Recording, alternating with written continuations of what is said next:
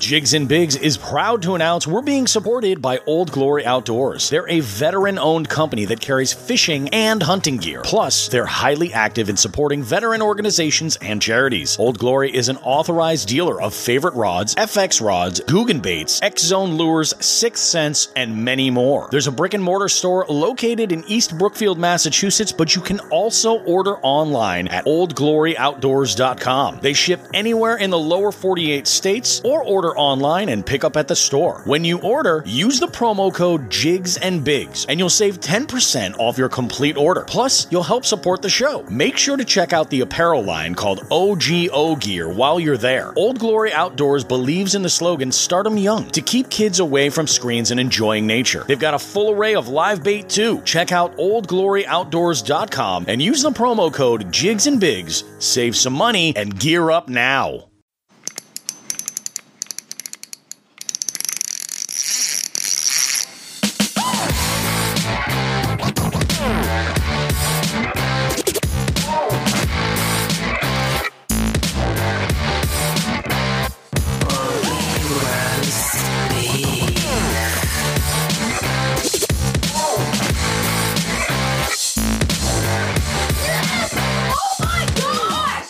What's up, everybody? Jigs and Bigs time. It's your host, Bobby Roast Beef. We got a great show for you tonight. Special show, in fact. Uh, I say tonight because we're recording this a little bit on the late side. But uh, today marks the end of the uh, August edition of our uh, our Chronic Trips Elevated Virtual Fishing Tournament. Uh, second month that we've done this, uh, and it's going to alternate throughout the year. So it's going to be a whole lot of fun. Lots of great stuff to come. And today marked the last day. And I realized today exactly where I went wrong. I uh, woke up nice and early and decided to talk a little bit of smack on Instagram. And uh, wouldn't you know, I got the big skunk today. So I was hoping to go out on a, on a good foot, and I need to learn how to shut the hell up. That's pretty much the, the takeaway right here. A lot of fun, though, out there with Tim Jacks. Uh, big shout out to him. Thank you so much for taking me out. Always a good time when we get to fish together. Uh, always, always a good time to go out on the big boat and uh, and have a good time. We had a we we had some fun. Did not put a ton of fish in the boat. I mean, Tim did. He put some in the boat. I put I put nothing in the boat. Uh, one of those fish that he caught did assist him a little bit in the uh, standings today. So, Sean, how about you, man? How's how's your week been? W- welcome, welcome back. By the way, vacation's over. Yeah. It's time to get get get busy. You know. Thanks, man. Um, I think you saw how my week went. Um, Yeah. I predicted my predicted pickerel apocalypse came to pass. I had one day where I, I blew the doors off the pickerel of Massachusetts. It was fantastic. And uh, on the side, I caught a couple of really nice bass this week that helped out in both, um, you know, the, the KBF tournaments I'm in. And, uh, well, actually, no, it didn't hurt. The, the KBF one ended on the 21st. Um, it helped me out with a kayak tournaments online tournament that I looks like I'm gonna hold on and win because those two bass are pretty good. And um, yeah, obviously they helped for the chronic trips. Nice. So, Very nice. which caused you to swear at me over the text machine. yes. Yes, it did. Although Yes. you know, I mean, you're you're you're kind of you're getting off a little bit light. I, I got a uh, a political uh, phone call uh, from a campaigning politician, and I unleashed a text response to that message uh, with so many expletives you would not believe. And the response I received back, which I appreciated, was, "Sir, we're going to take you off our call list." And that's all I wanted. That is all I wanted. That's it. Exactly. So, you know, we're we're happy for that, if nothing else. But yeah, I mean, good stuff. I mean, yeah, you, you did have a, a pretty solid week. You re- you really did. It, it did. It started off a little bit rocky for you, didn't it? No, uh, no. Actually, the, I think the first day I went fishing out on the Cape was when I, I got that that 20 incher, that 20 inch largemouth. Yeah. And then things were a little quiet midweek, and then towards the end of the week, it, it picked back up. Uh, I'm guessing with the uh, you know the the storms kind of subsided a little bit. We had a we had some bad weather last week, and then um, the full moon started Yep. getting closer and closer. And I think those two things combined uh, put me on those pickerel. And and you know, I, I threw it on Instagram. I don't throw a ton of stuff on Instagram, but it, it happened. I know you talked about it in a previous show. It happened to me. It's happened to me maybe twice in my life prior. I was out at uh, one of my two favorite pickerel spots out there on the Cape, Yep. and I needed one more. I figured I was going to be safe. I wanted that that fifth one in the NE5 category for the chronic trips. Yeah.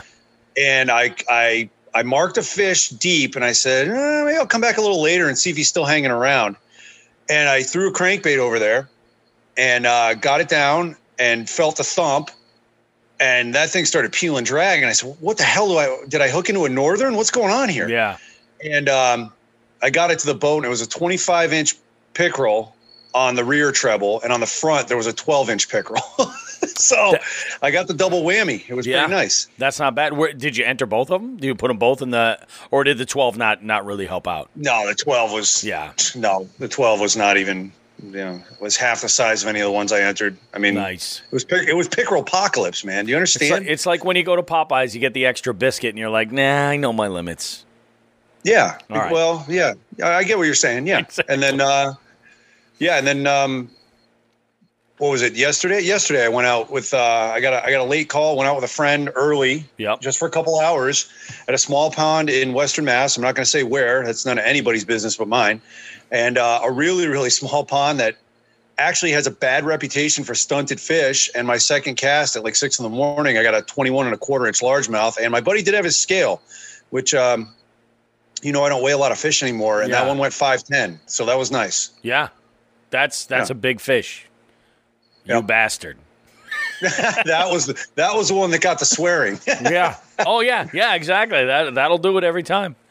Oh Yep. my goodness. No, well, that's that's cool. It's uh it is always ve- this this week in general actually has been for the podcast and for like our circle of of of homies. It's it's been a just a banner banner week. So uh, to sort of recap some of the stuff that's been going on here, like I said earlier, we we, we just finished the Chronic Trips tournament, which which is great. Another month. I mean, it was there's fish all over the place in this in this tournament. I mean, it is. I think it was a pretty great tournament overall. Um, I had a lot of donkey sound effects happening uh, at inopportune times, uh, so I knew that people were making moves on the leaderboard, which is great. Uh, what else has been going on? Oh, so uh, a couple of things. We did our first giveaway. And the giveaway was amazing. And, and big shout out and thank you to everybody who was involved with that. All of the Instagram accounts that came together and worked with uh, Big Fish giveaways. That was really, really awesome. We we definitely uh, experienced quite a bit of growth because of that giveaway. We are we're still over four thousand uh, over four thousand followers on our Instagram page, which is amazing because seven days ago we were at about 2200 and i'm blown away by that. Uh, so thanks to everybody who who has been following. There was a, a little bit of a dip over the weekend after the results came out for the winner but what's interesting is that the climb has picked right back up and it's been now we're over where we were when the contest ended. So i want to give a, a shout out to the uh, the winner of the giveaway eric hodges. Eric hodges uh, is the winner of the uh, of the shimano uh, aldebaran mgl 50 reel. It's a 400 plus dollar reel. 420 dollars i think. 419 actually is the uh, estimated retail value on that i think over at tackle warehouse. And it is a it, it's a killer piece of equipment. So congratulations eric. I'm, I'm happy for you. It's really amazing. But something else came out of that giveaway that i want to mention and that's that we figured out a great way to have unbelievable giveaways and really put our listeners at the forefront right there. So here's what we're gonna do uh, in the in the coming weeks. We'll be announcing a new giveaway, a whole new one, and the prize for this won't just be a single item per se. We're gonna put a few different things together. So it's gonna be a little bit of a grab bag, some gear, some baits, uh, maybe some apparel, maybe some gift cards, maybe who knows who knows? We're gonna we're gonna network with some some folks and uh, and put some stuff together and make it happen for you. Actually, if you have any suggestions, feel free to uh, shoot us a message over on Instagram or uh, email the show or contact us over at jigsandbigs.com. Uh, what we're going to do essentially here is this a very similar but scaled down giveaway focused mainly on our listeners. So what you're going to basically need to do is similar to before you're going to have to you know like and follow the list of pages that are there and that's going to be the biggest difference because this time around it'll be uh, many many less profiles that you need to need to follow. You won't have to follow i think it was 18 in total.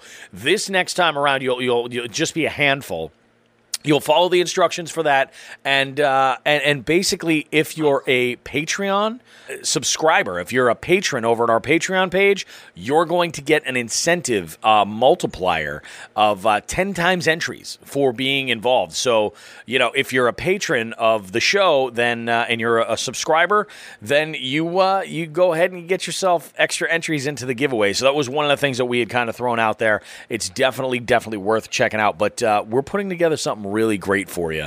And I think it's going to be very, very, very fantastic. So we're hoping to give away something and maybe, maybe even give it away and do uh, an on air like reveal with that, uh, the winner, you know, on, uh, you know, on our on that that next upcoming podcast or something along those lines. Anyway, it's it, that was that was really amazing. We also had an amazing interview this week with Aaron Anders, who's the CEO of Woo Tungsten, and you're going to be hearing from him after the break. And Sean the Fisherman, we had a really really great conversation covering a lot. Uh, that guy has fished a bunch. He's got some really really fantastic stories to share.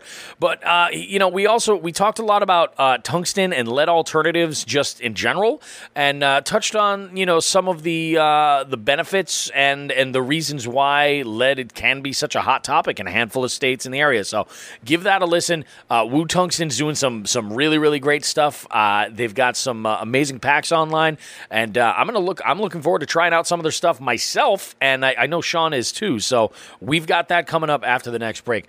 What do you say we get right to it, Sean? Let's jump into this this tournament stuff. All right we talked, uh, you know, off air before we, we started recording here about. Um, I have, I have the information up to noon today. It is Monday today. We are recording this at nine o'clock. I actually just got off the water, so I have not gone back on to FishDonkey to look. Um, I'm in the process of eating um, ice cream for dinner because I'm apparently a child. So, um, yeah, I have I have the information. I see you laughing. I have the information up to about noon. Um, I know you and I had spoken that uh, Tim had put up a fish, and I said I, I don't have that on my my current spreadsheet, so we're going to go with noon, and then um, yep. we'll do the final wrap up next week if that sounds good to you. Yeah, I think we'll we'll have we'll have Seth on, and we'll do the final wrap up, and you know talk about the final leaderboard winners, all that stuff, and I think yeah, we'll we'll we'll go with that idea. Cool. Well, all right then let's jump into it. So I'm going to start with with the biggest fish of the week. I was happy for a while because I had the biggest fish for a uh, fish of the week. Yeah, you did. Tied. I was yeah, I was tied with uh, 25 and a half with uh, is it Kim Nicole Kim Nicole. Um, I had a 25 and a half inch pickerel. She had a 25 and a half, half inch striper. So that was that was cool. We were sitting there, and then uh, Aaron Coleman said, "I got this," and fired in a 34 inch flounder. So in as my you, face, as you do. Yep, yep. So good, good for Aaron. Excellent fish. Yep. Nice job. From there, well, we had a lot of entries. So, really, the, I mean, the biggest, the biggest uh, was well. See, I, I put two fish in that were already, I was already leading, so that that's not really a big deal. Um, really, the biggest category lead change we had was in the NE five. Yeah. Um, Kim Nicole was leading it with stripers, with five stripers. I was in second with five pickerel, and then all of a sudden, Aaron came out of nowhere, and he's got 143 inches on the board. Yeah, and that NE five. I mean, that's just that's phenomenal. I mean, Aaron had a hell of a week. Mm-hmm. So, yeah, that's again, that's impressive. Yep. for the most part, it was a lot of uh, it was a lot of fill in the blanks this week. A lot of people went after species they didn't have any points for. Mm-hmm. There wasn't really a lot of of ground shaking moves um, on the board. But I'll, I'll get into the standings because really we can we can cover you know a lot of the species stuff when we talk next week. Yep.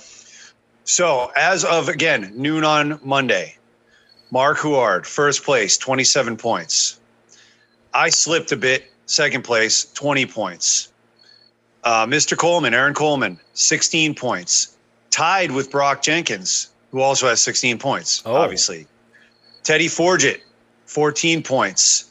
And then that is all the folks. That's five of us with double digits in points. And then uh, Tim Jacks and Wild Bill both had nine points, with Berkshire Brett coming in after with eight. Yep. So, how that breaks down is um, for the sponsor, Can Athlete, group, shall we say.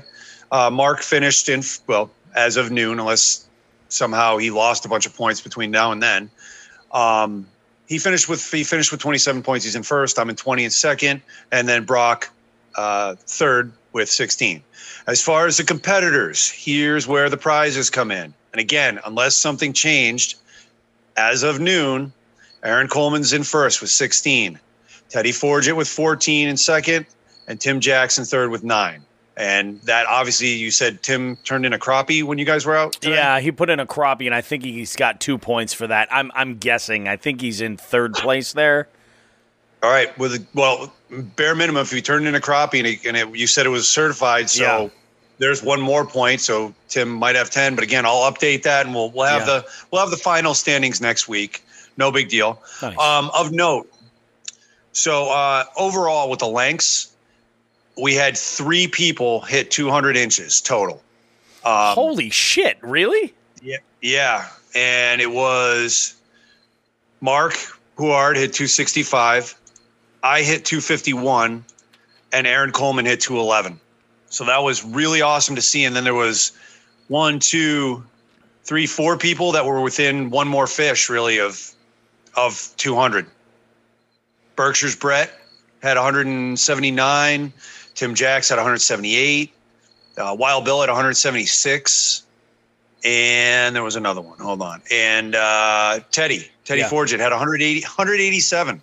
Holy shit. So, yeah, that's that. I mean, that's a ton of fish. That I mean, is. you can tell Teddy, Teddy really went for it, and um, Wild Bill really went for it. This was this was really awesome to see. And and what I'm going to do next week is I'm going to have a comparison from last uh, the last tournament to this one because man, a lot of people really stepped up their game on this tournament. There was mm. a lot of people that were that were out there gunning for fish that I don't know if they normally target, but there was there was a lot of action here. I mean, this was this was completely exciting. So, bravo! I gotta say, this this was great. I gotta say, I I think that the point system is yeah. like two thumbs up. I think I think the point system in place where you're not just counting inches, where you know it's more about where you fall on the leaderboard. I think that is genius. You know, so well, you know, I mean, we we talked about it. Like a freshwater fisherman just isn't, you know, normally going to amass yeah. the amount of inches. You know, particularly when that NE five comes in. Um, exactly. You heard, you heard me say it, say it on previous podcasts. Like I really thought that you know, there was going to be more than one or two sharks in there, and it, they weren't going to be 30 inches. They were going to be in the 50s. You know what yep. I mean? Oh, yeah. So, yeah, yeah. this was great. This, no, this was really great. This was a blast to participate in again. Um, I hope everyone else had a good time, and uh, yeah, we'll we'll recap this next week. But you know, this was this was good. Yeah, we'll Your thoughts? Our, uh, my thoughts, I, I think it was a win all the way around. I think it was a whole lot of fun, you know, and, and it was it was great. We got uh, some we got some new people competing, which I think is ultimately the goal every single month. You know, bring in some some new folks and and, and see how uh, how they take to it. So this was really good. It was great to see. Now, uh, Teddy Teddy wasn't one of the June competitors, was he? This is his first go round, correct? Um, if you want to give me a second, I'll check. Yeah, I don't think he was in that first one, uh, but like Wild Bill uh, was not in that that first one in June, and I mean, you know, when he put up 170 inches of fish, that's huge. That's that's huge, yep. you know, and so I think this is just you know as it continues to go and get you know larger and, and more people. Hopefully, we'll see more people kind of jumping into it and uh, and and having some fun with it. And I, I think that's that's just a win all around. It's a win for chronic trips. It's a win for you know sport fishing. It's a win for tournaments. It's you know it's it's just it's absolutely freaking killer. It's awesome. Yeah. I, yeah, this this was really good. Uh, no, it doesn't look like Teddy was in the last one. And again, I was just a competitor last one, and I didn't yeah. really I didn't see all the names involved. I know a few people didn't turn in fish. Maybe he was. I don't know. That's what I'm wondering. That's that's exactly what I'm wondering. It's possible. There was. Uh, I will say this. I did remember what I wanted to mention before. I want to give a shout out to Delirious Angler. Uh, Delirious and I went out fishing last week. I think was it was it Tuesday? It was Tuesday. It was the day that, that the episode dropped. We had gone fishing, and uh, I had uh, uh, just a banger of a day. It was amazing. I put in with three fish over 16 inches and uh, really kind of helped out in the uh, in the NE5 as far as bumping that up a little bit. But it was good stuff. And uh, so shout out to Delirious. Thanks so much, man. Uh, you know, go give him a follow over on Instagram. He's got some good stuff. And speaking of Delirious, uh, I invited. He's one of the the people I invited to uh, jump on and, and hack the podcast over at the Patreon page. So some of the things that you guys can expect to see, I did send a a, a, a message to a lot of former guests, specifically the ones that are some my favorites, and I just you know asked them like, "Hey, hack my show, please." And so what we'll do is they're going to choose a guest uh, uh, on their own, someone that they want to have a great conversation about fishing or whatever, and they're going to facilitate an interview and kind of bring you through the whole show and I'll edit the show and put it together. We'll have a little sample that'll be on an episode of Jigs and Bigs, but then the full, complete uh, batch of content from that episode will be available over at the Patreon. You check that out, see the whole thing. So great stuff over there. I mean, a, a, pretty amazing month overall. I think August, just in, in, as a whole. I was looking at my records, and my I didn't think I was doing as well uh, for August as far as catches. But I'm I think after yesterday, I think I surpassed June, which is great. I'm I'm excited about that. Yeah, August really turned a corner for me. I mean, I those those heat waves just killed me, man. I was not Terrible. catching any fish, any fish of size. I, I caught a ton of fish, but nothing of size. And then, whatever reason, August turned the corner, and I mean, case in point, like these tournaments that I that I participate in, you've you've got to catch 19 to 20 inch fish to even be competitive. Yeah, largemouth, exactly, or small smallmouth too. Actually, and and just on a tangent, did you see those two smallmouth that Teddy put in? I did. There, yeah, I did. I did catch those. You're talking about the last ones. Yeah, Teddy put in a, a 19 and a quarter inch smallmouth yeah. in the category. He took the category and then put another 19, or excuse me, 19 and a quarter, uh, and put another 19 and a quarter in in the NE5. In the I was blown away. I'm like, where the hell is he getting these smallmouth from? Yeah, I but, mean that's yeah. that's a big smallie. That's that's yeah. a that's a big smallmouth. So um, sorry, back to uh, back to what I was saying, but these tournaments are they're rough that I'm in, and, and you got to put up 19 to 20 inch fish to to finish high, and and um, you know I finished I don't know I don't mid, middle of the pack on a couple of them. I mean, yeah. And then uh, I think things when I had that tournament up in the Nashua River, things kind of turned around at that point. That was middle July, I think. That was toward, it was in the middle of one of the heat waves, and things started turning from that point. I caught yep. one big fish that day, and won that tournament, and then uh, yeah, I got those two 20 inches, and I think another 19 somewhere along the line. So uh, you know, it happens. You don't win them all. No. But my whole my whole goal is always to you know stay competitive, but I throw myself into some meat grinders with some of these fishermen I fish with, and and sometimes it it ends up you know being a donation. you know what I mean? Like that's and, the game. And I think that that's that just comes with it. There are times where you, if you're going to compete, you run the risk of just walking away like it didn't go your way. You know what I mean? Yeah, and, and my my thought with the whole tournament thing, especially like monthly remote tournaments, it's one thing to be on a body of water. Maybe you're maybe you're familiar with, maybe you're not um, on a tournament that lasts one day, yeah. you know, eight hours, six hours, whatever it is. You, are walking into a trap on that one. Some sometimes it's just nothing you can do about yep. it. Yep. It's more about how you handle it, you know. Yeah, yeah, but yeah. yeah, exactly. And you can go out there and learn something new, or you know, you can go out there and be miserable, get your ass kicked, or you could win it. You never know. But um, as far as monthlies go, like with these remote ones, you fish with with the ones I'm in um, GPS is tracked on the pictures, right? Your yep. location is on there, so you, you know whoever's judging the pictures knows that you're fishing in the boundaries of Massachusetts or New England or wherever you know whatever the boundaries are. Yep. Um, so that means if you've got a lake that you can go to and you know you're pulling like 18 and 19 inch fish out of or 17 inch fish out of regularly, you know anything two pounds and up, you can go to your honey hole. You can fish that. Yeah. How many times have, have we as anglers said, wow, I wish that counted for something when you catch a big fish? Well, with monthly online tournaments, if you're a bass fisherman, you can, you those count. They can. So when yeah. I think of it, when I think of it at this point, it's like, well, it's 20 or 30 bucks for the month. Okay, I'm in. And then multiply that by, you know, April to October. And my wife is shooting me dirty looks right now. And, and then, and, you know, and then you look at that, well, that's whatever what, what was the math on that? April, May, June, July, August, September. So that's seven. So seven times there's 200 bucks. Okay. Yeah. For the year. Right. and if you, uh, if you win a couple of them, you win one of them, maybe, maybe if you place that $200 comes back to you. Yeah. Where I get, where I get in trouble and my wife's looking at me again is, is I'm like, well, if I'm fishing one tournament, I should fish another. So that's why I do the KBF and the kayak tournaments yeah, yeah, online. exactly. Exactly. It's- you can double down. It's different. Yeah, it's different groups of people, and I learned that last year because um, there's a smaller number of people that do the kayak tournaments online. It's Yep. a newer tournament trail. It's not a big deal.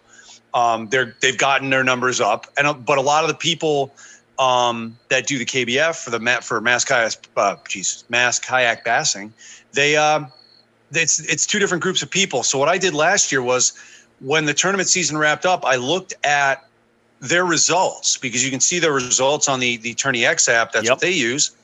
And I was like, wow, if I would have put in an extra 30 bucks, I would have won like an extra 500 because I didn't put in on the KBF one. There was more people there and I looked at my totals. I had a yeah.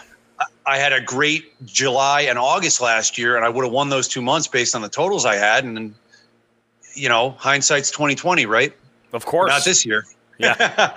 so, um, one other thing I do want to note on the on the uh, the tournaments that that I threw in on for this year, um, I'd already done it uh, twice. It looked like, but I got the confirmation uh, email.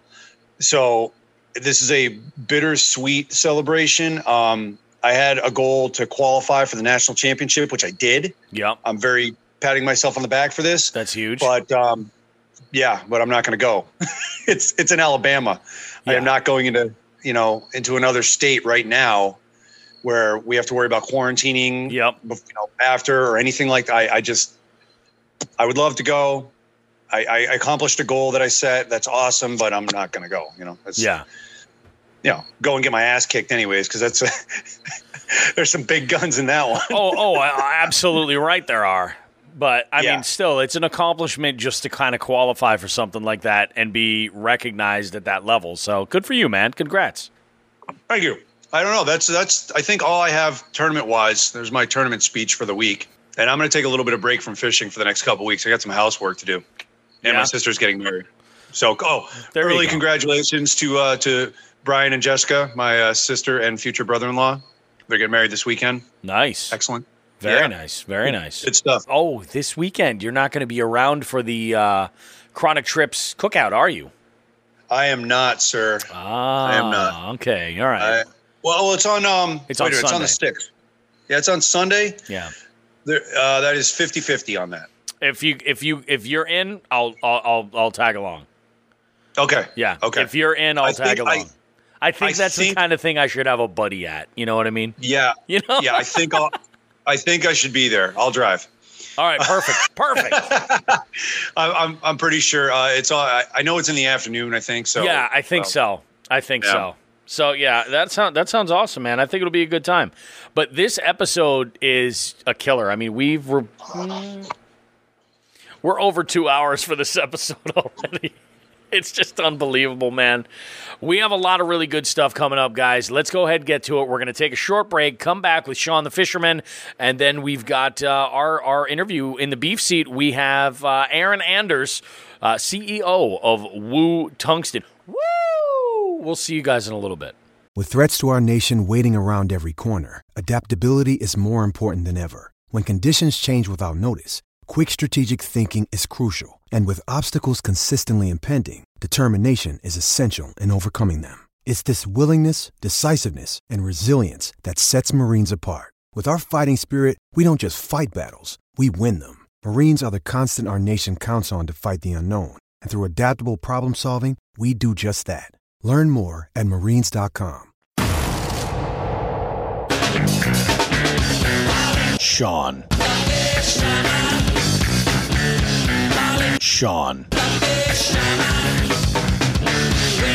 Sean.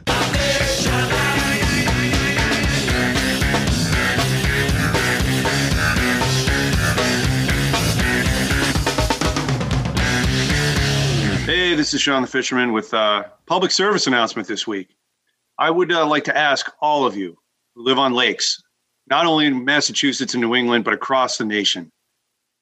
If you live on a lake and you have windows that face the lake, I want you to always keep in mind that someone could be out on the water and does not want to see you in any state of undress, no matter who you are, no matter what you look like. We don't want to see it. Some might, I don't. Uh, last week, I was out on a lake. I thought I'd seen the last of this stuff where people would be in various states of undress on the water, near the water, in their window. But instead, I was forced into a conversation with a German man in a bathrobe on a dock for 20 minutes. I don't know how things work in Germany, but in America, I'm out there to fish. If I want to see naked people, I will do what the rest of red blooded Americans do and go on the internet. Thank you. I'm Sean the Fisherman. Have a great week. Hey guys, it's Bobby Roast Beef. Uh, we've got interview time right now, and in the beef seat, I have two people with me. Actually, I've got well, I'm joined by Sean the Fisherman, and I also have Aaron Anders, who is the CEO of Woo Tungsten. Uh, Woo Tungsten is a very, very popular brand of uh, of of well, a lot of tungsten products and a whole lot more. If uh, you're not aware, check them out. They've got an amazing uh, presence on Instagram and on social media as a whole, and uh, a, a pretty significant pro staff as well. Aaron, how you doing, buddy? I'm good. How are things with you? Things are pretty good, man. Things are pretty damn good. I came off of an amazing day of fishing as we go into the last uh, week of a month long tournament that uh, we're holding here across the uh, the entire country. So I had a pretty good week. Uh, I'm nowhere near the top where I'd like to be, but uh, I am I'm feeling pretty good after catching some slabs yesterday. So well, that's pretty good. Yeah. I don't know. Any, I don't know anybody that feels bad after uh, after catching some slabs. So even if you're even if you're not number one on the leaderboard, you can be that way in your head, right? I mean, that's, number one in your if you're number one in your own mind, nothing else matters. That's exactly. You can conquer them all that way. Absolutely. So let's go ahead and uh, we're going to jump right in. And this this interview is going to be a little bit different because no- normally I do all these interviews one on one, and uh, I mean with with Woo especially, there is this element that we feel really strongly about here because we live in Massachusetts where lead is prohibited, and uh, I wanted to bring Sean in so that we could definitely kind of like address some of this because I know we're not the only state that's that's like this, but you know we'll talk about all that stuff. So to get get started, and we'll get to your specific specific fishing style and preferences and everything a little bit later. But tell me a little bit about Woo and how the company came to be, where you started out, and, and what the road was like building yourself up, like to the point now where you've got so much going on for such a social presence. Yeah, it's, uh, well, I mean, first of all, it's, it's fun to be able to, to jump on and, and chat fishing, right? And, and when you Definitely. I say that, because when you ask like where did it start, like that's all it is. That's where it started. So, yeah. uh, um, you know, my partner, a co-founder, uh, Chris, we we grew up fishing tournaments together. Nice. So it, it started from two guys who love fishing, and you know, about uh, I'm in, I'm in the north too, so I've got those toothy critters. Yeah. You got pike everywhere, and uh, tungsten, you know, is such an advantage. It's just got such a you know, I started flipping with tungsten, and I I really understood, I guess the benefit. Mm-hmm. And I really got sick of having a pike uh, end up with a, a seven dollar lip ring every time yeah. you know the you, you, get one to bite. So um, so we started looking for options, and and we you know we've been in the fishing world obviously uh, fishing tournaments and just as long as I can remember and running a lot of businesses um, that are non-fishing and and we saw an opportunity I think to, to try it and I knew that if I was looking for tungsten sponsors because of the cost, but also the benefit that other people had to be. So yeah. it wasn't this like, you know, let's say crazy epiphany per se. It was more of like something that just kind of ha- ha- happened. Eh, but I think that's why it's probably worked because it's been so natural. We both love fishing. We both love the industry. And for us, I understood, I understand social in the sense of, you know, social media.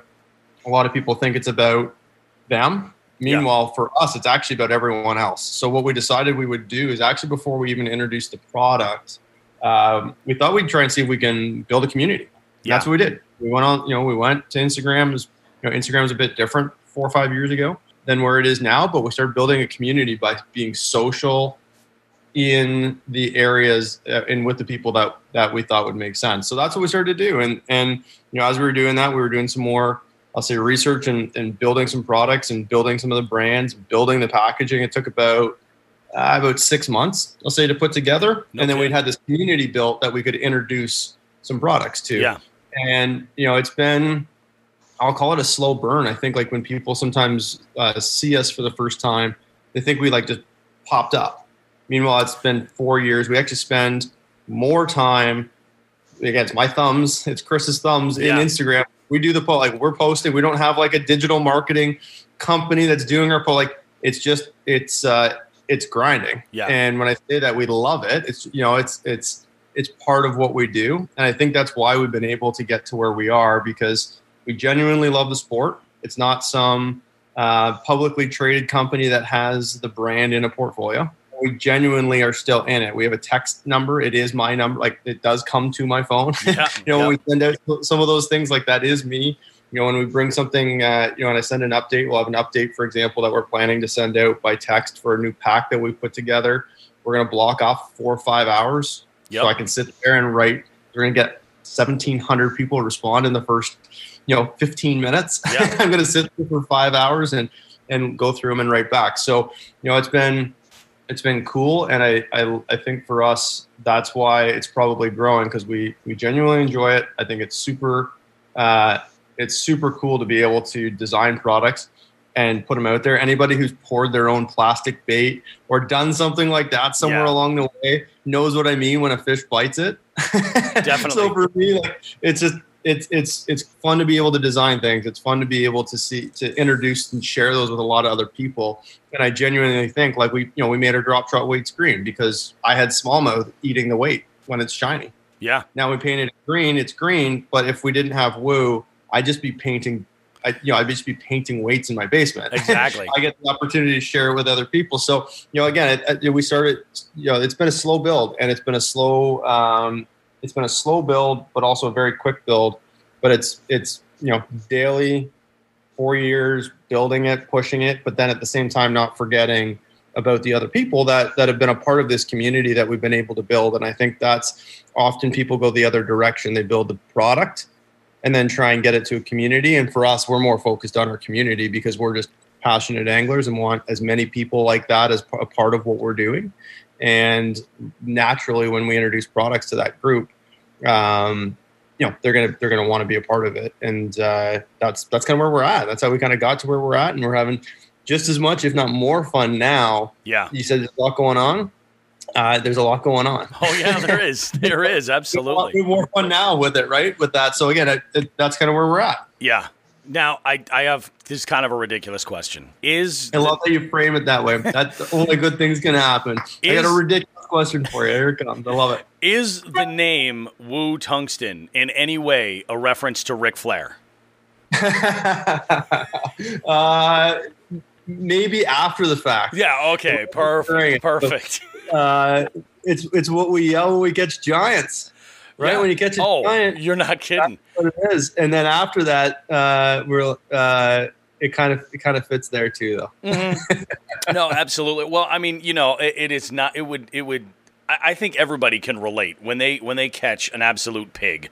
You know, when they've got a tank at the end of their line, the first thing they do in their mind, yeah, they're wearing a cheetah print bathrobe and uh, you know shouting "woo" in the ring. You know, that's Yeah. that's that's that's where I am. Maybe I'm the weird one. I don't know, but Like I said before, if it's in your head, man, that's all that matters. Exactly. No, that is, that is awesome. So, um, I, I think let's go ahead and jump in. And, and Sean, I definitely want to want to bring your input in over here. So, we live in in Massachusetts, and Massachusetts is one of those states that does prohibit lead. And I mean, you know, there are anglers out here that are using lead all the time without even thinking of it, uh, because you know our tackle shops sell it. You know, it's like, but it is prohibited. And uh, Sean can clarify, but I believe that this has to do with uh, the the loons on the water. Uh, essentially, will eat it. And the the restriction, I believe, and he actually sent it to me word for word. But the um, what it basically breaks down for us is that uh, your your lead jigs that are under an ounce are really what's prohibited. So you're talking about You want me to jump in, Bobby? Yeah, jump on I got. I got it up.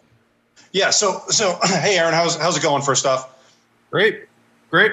good, good. So, um, I, I did obviously did some homework for this to make sure I was ready to uh, to talk to you about this. With um, it looks like right now in, in the U.S. there's, there's six states, and all of them are well, one, two, three, four, five out of six are in the Northeast, that that have a full state one ounce or or a certain in a couple cases it might even be a little heavier lead jig band and, and lead weight band, which hey, that's cool. A lot of these states have loons, and I know it's it's most of them say waterfowl, but in the in the regulations, but it's really the loons. Some of them even mention loons by name, because I I guess loons will go down there and you know if somebody's had a had a pike take a take a split shot off their line with a worm attached to it, they'll go after that split shot, which I get it. That's fine. We don't want to kill the loons. I don't want to hurt birds inadvertently. And you know, it's it's it is what it is. Out of those six states, so four of them are pretty uniform. Uh, New Hampshire, New York, Maine, and Vermont not only ban the lead uh, in the jigs, but they also they also prohibit the sale, which that's kind of the smart way to go. Then there's no confusion. You're not getting anything uh, at a tackle store that you shouldn't be using according to the law. And then Massachusetts kind of does something funky where you can't have the lead, but every tackle store sells it. Um, completely out of left field. Washington State apparently bans it in like four or five bodies of water, but not everywhere. So they're probably kind of closest to Massachusetts. Um, personally, I get it. You know, as a poison for the for the birds, I, I completely understand. It's not like a bird is going to go after a three, you know, a half ounce chatterbait that's got a blade to it, attached to it. I, I understand, or a spinnerbait that's made of lead, but the selling it, it, you know, contradicts itself. It doesn't make a lot of sense. Um, what, what are your thoughts on that? Yeah, I mean, I completely agree. I mean, I I agree with what you're saying. I mean, in the sense of if if it's being sold, there's a lot of people that just don't know, right? I think that's that's probably what you've got. There's the there's when you've got something like that, I, I would imagine there's like blatant where people just don't ignore it, completely ignore it, uh, and then there's inadvertent uh, use. And if you're somebody who's a shore angler who fishes, you know, at the at, you know at the cottage or like just casually, you're not yeah. going to be in on those regulations quite the same, and it creates a bigger. It creates the problem. It puts actually. It's probably. I don't want to say uh, maybe too big of a word, but irresponsible to, to, to have that for sale if the law is being put in place with good intentions. Because what's actually probably happening is people are being. It's almost like speed. You get caught speeding, but there's no there's no speed signs. Yeah. How do you yeah. know? I don't know like all of a sudden they're like, well, this is a 30 zone. You're like, well, since when? Where? Like, how do I how do I know that? And yeah. if that's the case, what you what what's you know by selling it, if if that is the case, you're basically putting somebody in a position where um, they may, without poor intention, be you know be in a, in a tough spot. So I would hope that you know again enforcement i'm sure has has an element to this like how does it get enforced it's a it's a big it's a big and more complicated thing um, you know, where I live, there's a ton of loons. We don't have that law. Mm-hmm. I don't know why. Um, and again, state to state, I know they do, you know, completely different. But with that said, it's how is that enforced? I think is also an interesting one, right? Because if if you got a speed zone, they've changed it and it's not posted. You know, it actually also comes down to whether or not a ticket gets written. So there's kind of like two halves of it, right? Like if it's in if it's in place to protect waterfowl and it's being sold, well, that kind of goes out the window because you're going to have that. And then what happens if somebody is breaking the you know breaking that law or breaking that, and, and where does that go, and, and what does that look like? So you know, I think the the challenge that will also happen is those other states that you mentioned, um, you know, Maine, Vermont, New York, New Hampshire. Um, they can go to tackle warehouse and order and yeah. and not know you know they can order you can order on like Amazon or what you know whatever wherever somebody ends up but you know as, as I said I think there's probably an element of awareness that mm-hmm. comes into play when you're selling it. Um, mm-hmm. And so, I, yeah, I would agree. Like, if it's not there, it's not it's not there, right? Like, if uh, if, if tobacco was illegal, you shouldn't. You, you can't. You wouldn't. You know, when prohibition was around, you couldn't just go buy beer. Yeah, exactly. right? like, yeah. So, following following up with that, so you know where where we're at in uh, in Western Massachusetts, we've got Connecticut 20 minutes away. Mm-hmm. We've got Vermont about an hour away. We've got New York about an hour away. We've got Rhode Island, hour and a half, hour, and yep. uh, Maine is about the same. So when you look at those states, you know, we've got New Hampshire, New York, Maine, and Vermont that ban all that stuff. That's great. And the sale. New Hampshire, Connecticut, Rhode Island, they will sell lead, which is fine. That's their state laws. The yep. problem is when, when you, you know, as a tournament fisherman, when I go out on the water with um, you know, for a tournament, I could be in with guys that are guys and girls, excuse me, um, yeah. that are in from Connecticut because it's so close. Mm-hmm. Um, you're fishing with people from all over New England. Like currently, I do a I do a year long tournament that's a biggest five fish that's run out of Maine, but it covers all the New England states. And then I might fish a trail with people from Rhode Island and Connecticut.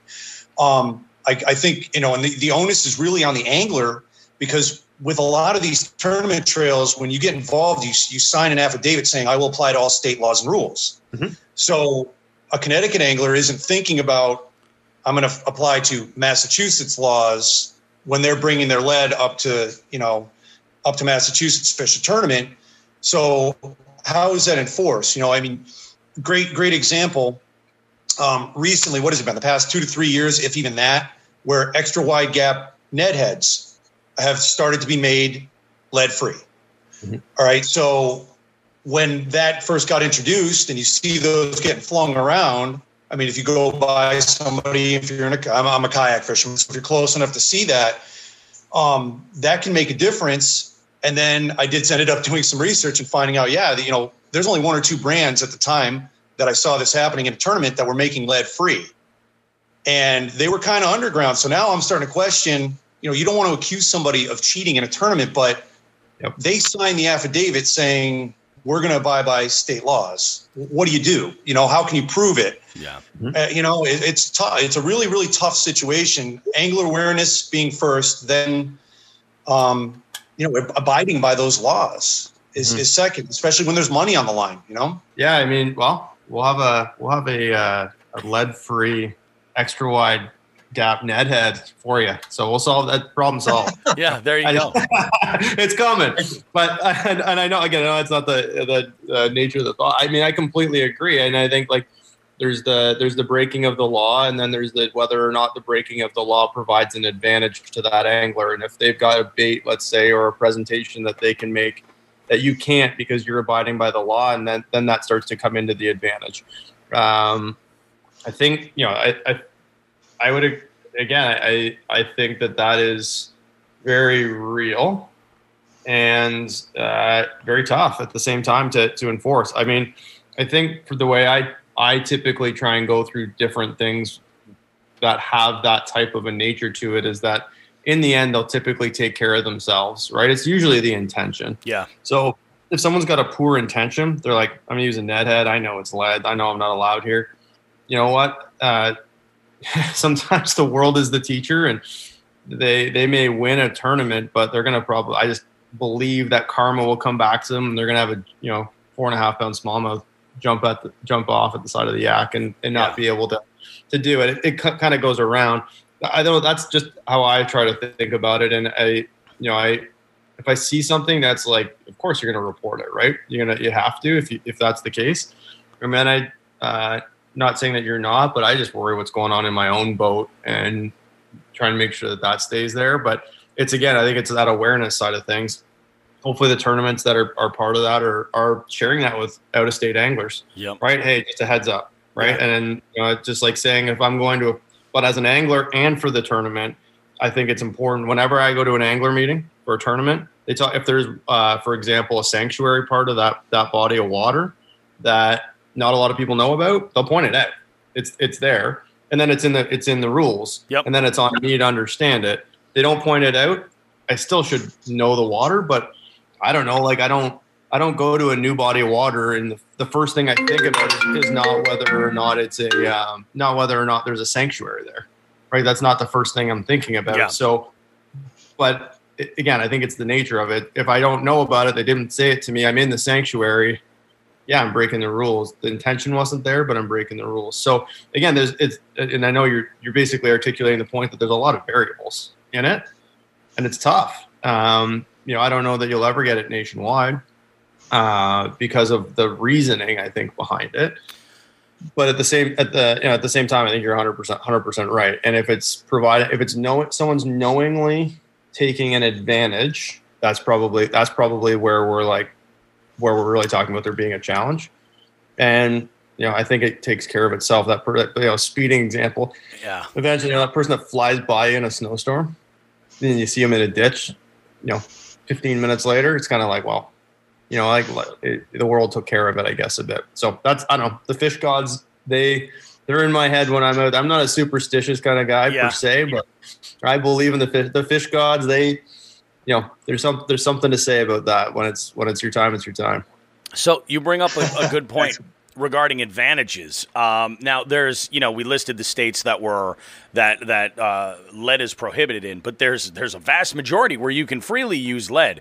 So let's talk about tungsten and its advantages because it, in my opinion, I recently made the switch uh, to using um, tungsten drop shot weights. And I and I apologize, Sean. This is not your your preferred method, but I notice a, a major difference with sensitivity. Uh, can you explain exactly? I've, I've heard some people talk about the density, things like that. What is it about tungsten specifically that makes it such a superior material when you're using any type of weight? Uh, well, the density is there, so Yep. it depends on what you're doing. So the sensitivity is is because of the density. So it's uh, it's crazy how for something like a drop shot, Mm-hmm. you can feel sand, sand, sand, and then dink, dink, ding, ding. Okay, I hit rock, and you can stop. Yep. I mean, you, to me, there's just no other way around it. I think the other part of the the density is the profile of the size of the weight is different, meaning smaller. True. So you can get a bigger weight in a smaller in a smaller package. So in terms of something like uh, a Ned head, I mean, we couldn't even make it smaller than an eight because it's like a little our little net. It's almost like a little piece of paper hat on the top of Mhm. a on top of the bait. So it, it, it's a in a finesse style presentation makes a big difference. Uh, based on the, the the density allows you to have a smaller uh, size. And then drop shot, the biggest thing that I remember thinking is like, man, drop shot weights are tungsten drop shot weights are expensive Crazy. right? And I'm like, I'm trying something, you know, but I also spend, so I, I take the time to be on the water. uh, you know, I spend the money on the gas to get there. I got the best line I think I can have rods, reels, equipment for the extra buck. If I'm going to get an extra bite, I'll use it. Um, and the other thing is, I actually found I got snag. I, I actually got hung up less because I could feel more. Yep. So with the, the lead weight, you can again, you can kind of let it. Sometimes it gets it gets a little bit more hung. Yeah. You don't you don't feel what you're doing, and then flipping. Um, gosh, I remember like flipping a one ounce of lead weight. It was like like a cannonball on the front.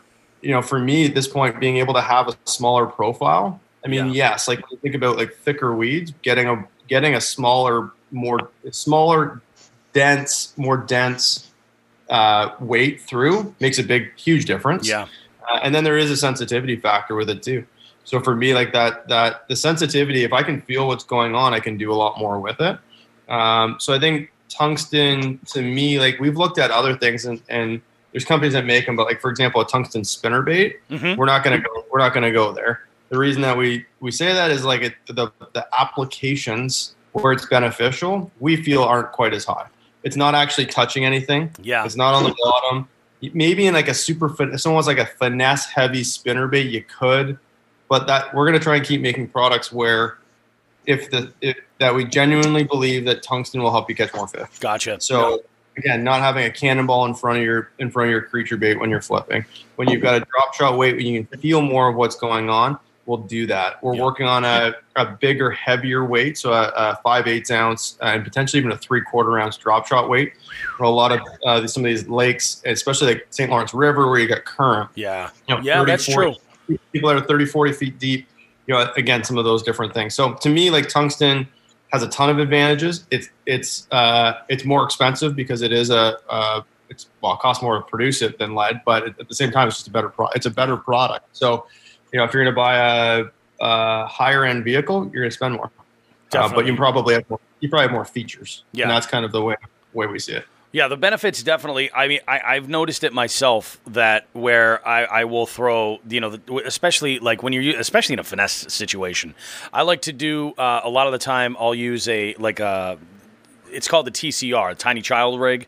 It's basically, it's kind of like use a, a, Neko weight and an extra wide gap hook, and I've I've noticed that using tungsten there, you can really minimize the size so much, but you still get the same, you know, speed as far as drop. You still get, you know, you get extra sensitivity. So it's I feel like the cost is definitely uh, worth the benefits that you get with it. It's it, it's it's absolutely unbelievable. One thing I do like that you guys offer are the packs, the variety packs. I've noticed a lot of your stuff going and uh, and, and you know you've you've had posts that say you know we've got this you know 72 or 42 piece pack of all these, and it's a, that is a great way to sort of introduce yourself to tungsten and and start util- utilizing it to see and really I mean it's you get you get variety, but you also get to sample it without really really breaking the bank. So you get to see firsthand what it's like to make that switch to get the increased sensitivity and the reduced size. You know, there's nothing worse than flipping, you know, a, a creature bait into some heavy cover, and it's like throwing a brick. you know, it's just huge, and there's no. There, I have this saying that's pretty gone into in, in, in uh, infamy. There's no graceful way to drop that in the water. It's just no way. And No. yeah, it's like the, the the the smaller profile you can get, the better, the more natural, and it's like you should just just go for it, give it a shot. Let's talk a little bit about. that, that intro pack just we were saying bobby was that intro pack has been if someone hasn't seen it we tried to put it under 20 bucks like Yeah. we took our best products so our most popular products the quarter ounce flipping weight drop shot weights shaky heads it's got uh, some beads in there for flipping beads it's got uh, the stops it's, it's basically somebody being able to go in and take basically our top selling products and try under 'em. 20 bucks try it Yeah. you know, that's that's really why we tried to do it. No, I think that that's a, that's a great idea, and it's you know it, it can be it can definitely be a little intimidating when you're you know you're you're at you know Bass Pro or anything, and you're just like, well, you know, I've got these weights that I've used a bunch, but you know, I could switch over to tungsten and see, and it's it's you know this is a great way to go ahead and do it. Put them in your box along with what you've been using, and see for yourself firsthand how it works. Uh, I do want to get into your preferences for fishing uh, specifically. So let's talk about like uh, so. So where are you located? Where'd you grow up fishing? Uh, I, I grew up. I'm actually north of the border. I grew up uh, just north of the border. Actually, so I'm I'm about an hour north of Toronto. Okay. I lived in Boston for three years though. Oh, no kidding. I got I got some serious heartstrings, and I get some serious crap from my buddies about my uh, my my love of the Bruins. So Oh, love the beat. oh my god! Wow, you heard it here, the- folks. Oh my god! yeah, so the year and th- that's a good, uh, too off topic. I uh, I was there when they won. I, was, I lived there when they won the cup, and the first year I moved back north. Yep. was the year that uh, that the Leafs were up four one with ten minutes to go in the third and blew that. So Nice. uh, it was a it was a challenging place to be hanging around my buddies when I'm like, you know, cheering the wrong way. I yeah, guess, almost. exactly. Oh man, it must have been. Oh, My heart was torn. I've never been so devastated and, and elated in the exact same moment. Yeah, yeah, as that- absolutely. That, last ten minutes, but yeah, I grew up about an hour north of Toronto, uh, Ontario, Mm-hmm. and um, I live about five minutes from the infamous Lake Simcoe. So um, that's where I grew up fishing, and you know, there's a bunch of smaller lakes around here, and you know, growing up, I, I mean, uh, we got a boat. We had our first boat when I was about twelve, so I didn't, you know, we grew up bank fishing a lot with, with Yep. my dad, and it was a way for my my dad to get you know me out of the house and give my mom some space, I guess. Which I had two little ones now, so I understand what that actually is all about. But Mhm. um, but for me, like I grew up doing that, and then there was a, a lake down the street from where I went to high school. uh, You know, about a ten minute walk, and it was a small, smaller lake. So, you know, my dad would launch the boat in the morning, and I'd fish for an hour before school, and I'd walk back down. I'd you know carry my my gear up, and stick it in my locker, and then fish after school till my dad came back and picked me up after work, and I just lived on the water and uh, as much as I could. So, you know, I. Uh, big water with Simcoe, small water and ponds. I think it, it makes you a good angler. Mhm. Uh, to have to, to you know to get to fish, I would say have to, but get to fish a lot of different things. And you know, I I think um, you know Simcoe is a crazy one with the giant giant smallmouth, but they're, Yeah. they're they're not easy, right? I think a lot of times people see giant giant weights and all these things coming in, and you know the Canadian Open not long ago up this way, and um, you know two days, fifty two pounds won it. uh, which is ins- crap! Two days, fifty two pounds. Yeah, Um, that's so it's five fish a day. yeah. They went back to back twenty six pounds, and they said they had, they got, uh, I know Scott had thirteen bites in two days. That is. So like, wow, they're crushing them. Yeah. like I had thirteen bites. Yeah, Like, that's it. They were just tanks. Yeah. just huge. So uh, you know, for me, I love it. Uh, I love being up here. I'm uh, a big part of our local bass club. Um, you know, I still am. I was a I was a junior angler in this in the club that I'm a part of right now, Mhm. and uh, you know, it, it's it, I just grown up in it, and uh, every chance I get, and get two uh, two little ones right now, and and you know, we're out in the boat for an hour, and they don't quite get that you can't catch them on command, so they're out about three and a half Yep. uh, largemouth, and then okay, great, Dad. Next one. Nice. That's not how it works. not yet, at least. That's not how this works. So- Exactly. Yeah, I grew up, and yeah, I prefer brown fish over green fish. So smallmouth have they've got my heartstring big Yeah. time. They're just they're they're a ton of fun. I feel like for most northern anglers, generally there's if nothing else, you've you've got a soft spot for smallmouth. Like you just they're they're such an amazing, amazing, amazing fish, and uh, you know it's like you just you, you have to have that as a northern angler. Uh, Don't get me wrong, I will catch the greenbacks all day. I, I, I love them as well, but there's just something special about when you see that brown slab and you're like, this is fantastic, and the fight Yeah, is, right. is is amazing. I mean, it's it's absolutely yeah. amazing. Six and a half six and a half pound smallmouth on six pound line. It's a different game than when you've got a three pound largemouth on fifty pound braids. Yep. So uh, yeah, it's just a different game. But you know, my favorite way to catch a fish though would be under a dock. I love to dock fish. Okay. There's nothing, you know. so for me, I, I'm kind of, I guess, back and forth. I love the, you know, the the you, know, you, sk- you, you make the perfect skip, and then you see your line start to move, and you Yeah. have no idea what that's going to be, and it's, uh, I love it. Nice. Very, very nice. Let's talk about. Well, you mentioned like dog Aaron. Aaron, for a bit of uh, for a bit of comedy here. Sorry, Bobby, I was I stepped on you. I was just I was just gonna just gonna jump in with Aaron for a bit of comedy. One of the one of the questions Bobby goes at with uh, with every guest is uh, is asking about um, asking what what uh, trendy lures they've used in the past, and, and an answer we always get is the flying lure. Are you familiar with the flying lure from I was going to Dave- say the Dave flying Mueller? lure. I was to Yeah. say the flying lure. so, so Bobby and I talk about this when we're out fishing all the time. But I am a staunch defender of the flying lure. Um, Yeah. My in-laws, my in-laws live in Minnesota, and we we get to fish up there quite a bit. And with the amount of docks out there, I mean, that flying lure is invaluable. Yeah. Um, and I, I think I think I'm down to like two or three heads, and that's it. So I'm kind of holding on to them for like rainy days because, you know, I use my I definitely up my my uh, line diameter when I go up there because of the northerns and the bowfin. But um, yeah, I, I know, man. The, the biggest like the biggest largemouth that I pulled out of these lakes, you know, maybe four between four and five pounds. But I know that there could be a bowfin or a pike lurking under that dock, waiting to separate me from one of my few remaining jig heads. Yeah, no Um, doubt. Has Flying Lure Company contacted you about a tungsten alternative with their shape? We should. We should. I don't know. Maybe we should be the one reaching out. I think that's hilarious. I- that the, I um, it's funny you even say the flying lure because I, I haven't seen him in forever, but I used to um, put tube jigs on the front, like a, a pack of tubes on the front of my boat, uh, so they get hot in the sun, and then I would I would stack every uh, like of those like the Plano trays, the Yep. flat trays, on them as I could and let it sit overnight so they would cool down so I could try and flatten the tube out a little bit.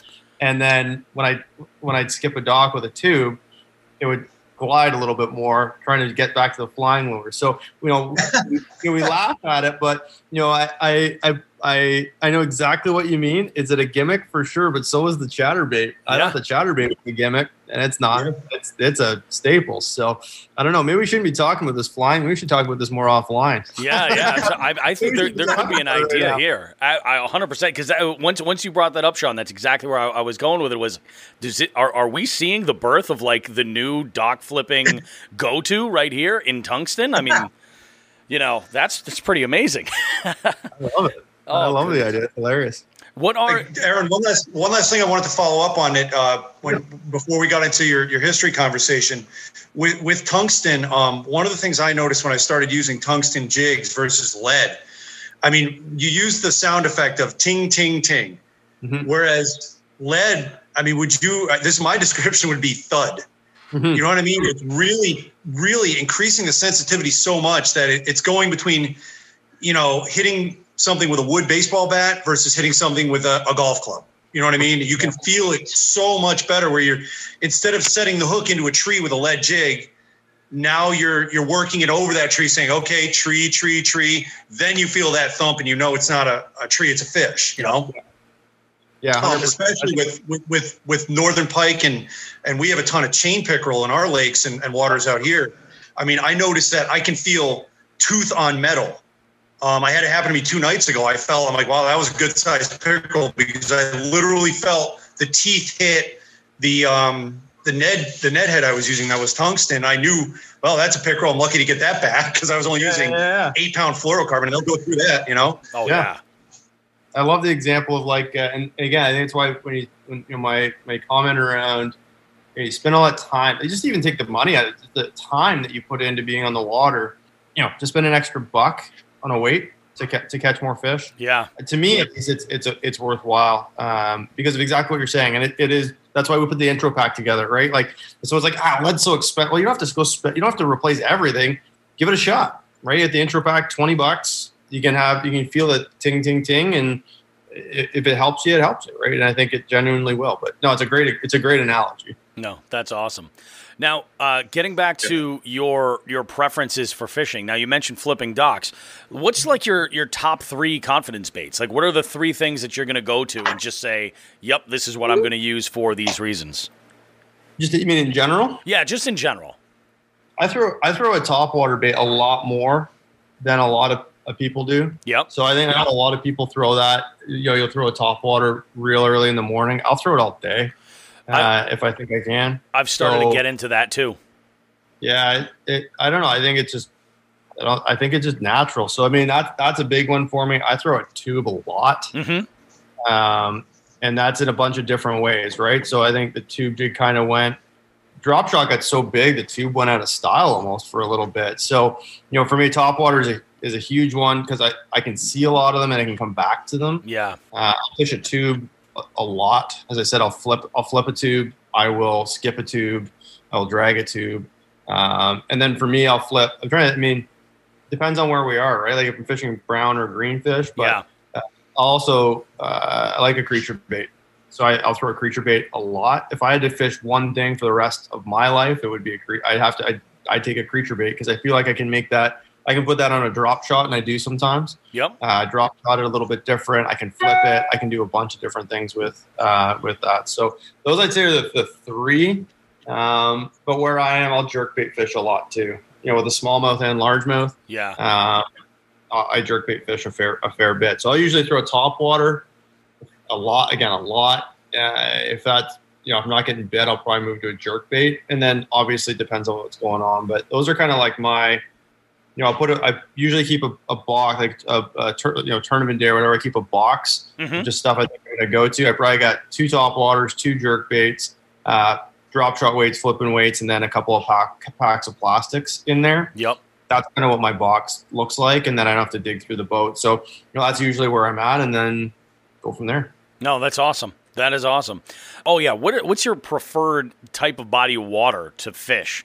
Are you looking for like you know larger, like huge bodies of water, like you said, or are you looking to break down smaller, po- uh, smaller lakes and ponds, or, or are you more into current? Like, and I so Uh, there's actually some people that that go through phases where they're just like, yeah, I like current. You know, I used to like to fish rivers, and then things change. Like, where are you about now? I'm. uh It's a great question because I don't know. I mean, when I say I don't know, I I think one of my favorite things to fish is Yep. is a new, new lake.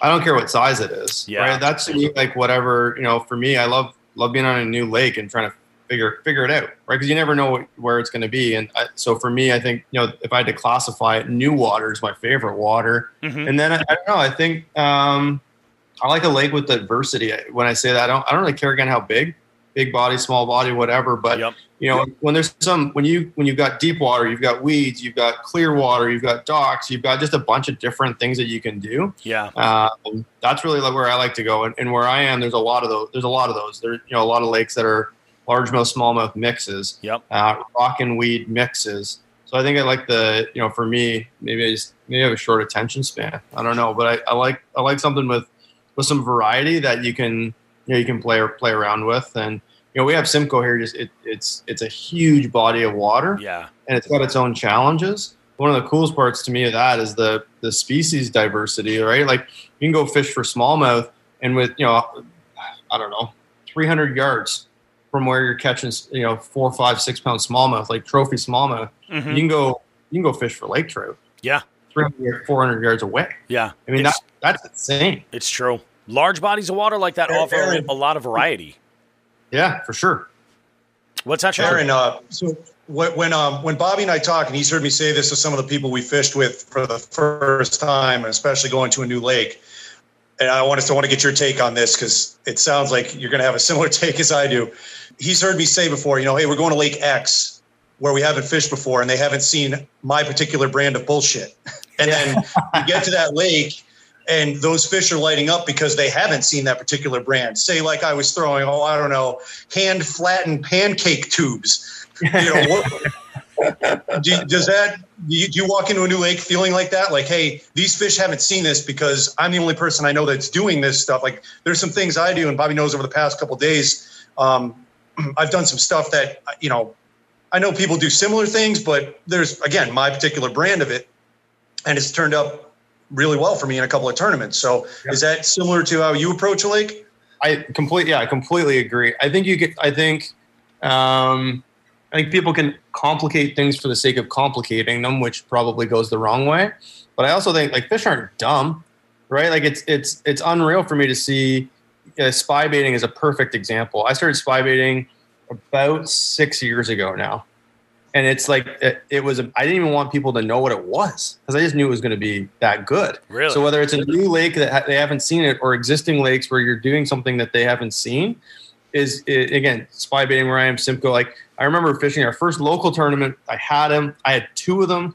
I'd uh, fished in uh, a BASS Northern Open, and I got the the good fortune to, to practice with a, a, a pro, an elite series guy, and he works with Duo, and he we were talking about that, and he had one.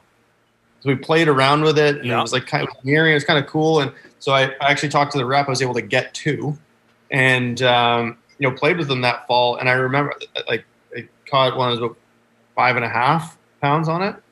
Uh, not bad. first thing in the morning, and Yeah. my my the non boater I had with me was asking like, "You just wind your jerk bait in like that?" Right? Because they thought it was jerk bait. Never seen it as spy bait. Yeah. So I think that was a really another good example where I got a good three or four year run where they hadn't seen it. And now everyone throws it, and it's a little bit tougher. So I I think it's kind of one of the same things, right? Like new lake, they haven't seen it. I love going to a cottage lake. A, uh, a good friend of mine, we, we had a cottage weekend a few weekends ago, and we were playing around. And they said they'd caught six fish that summer. We caught twenty in the first like two hours. So it's the same type thing of what kind of I think what you're saying is like the educated angling Yeah. going into something that doesn't have educated angling. You've got educated fish, maybe you you know doing something a little bit different without getting complicated just to be just to be different. I think can matter too. So, you know, it, it- short, yeah, I agree. I, I love going to do some of those things. I think it's a ton of fun, and I do think it makes an impact. No, for sure, Cool. man. That's that's awesome. Have, do you have like a bucket list of, of places that you want to travel to fish? Uh, no, uh, but uh, you know, I'll say no. When I say no, but there's always the ones that you want to go go to, right? Like, Yeah. I just love to fish. I love to bass fish, but I just love to fish, right? Like, uh, I want to go catch a Goliath grouper. Those things look insane. Yeah. That's crazy to think about. They're being in- giants.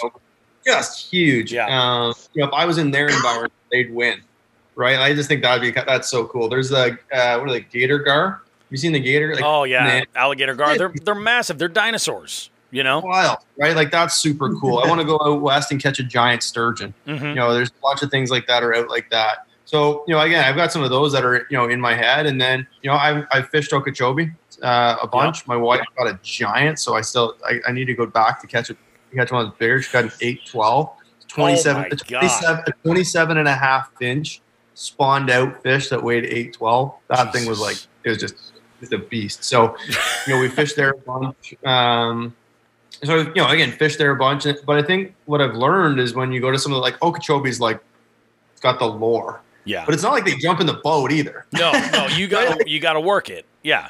Yeah, it's t- it's still fishing, right? So I don't I don't know that I have like this like bucket list of specific places. Like I'd love to go fish Lake Fork and see what that's all about. hmm Um, I'd love to go, you know, again El Salto, which is uh, you know, which, which is huge. I think Guntersville again, like uh, you know, again that's but it's Guntersville. Like it's not. It, it, they're just they're just really cool cool places to be. And I think that sometimes people go to those like expecting like they're just going to jump in the boat versus being like, this place is like the thing, right? Like if I were Exactly. to go to, if I if I was going to Fenway, I'd love to be out on the field on Fenway at, you know, at Fenway. Yep. I just know I'm not going to hit one out, Yeah. but it's not, you know, it doesn't have to be about hitting one out. It's about like where you are and what you're doing. So yeah, I mean, I, I'll, uh, I'll definitely like call check off some of these things as as we go through it. But I just I think one of my my things more about where is like who right. That's a I think there's uh, one fishing is the only sport in the world.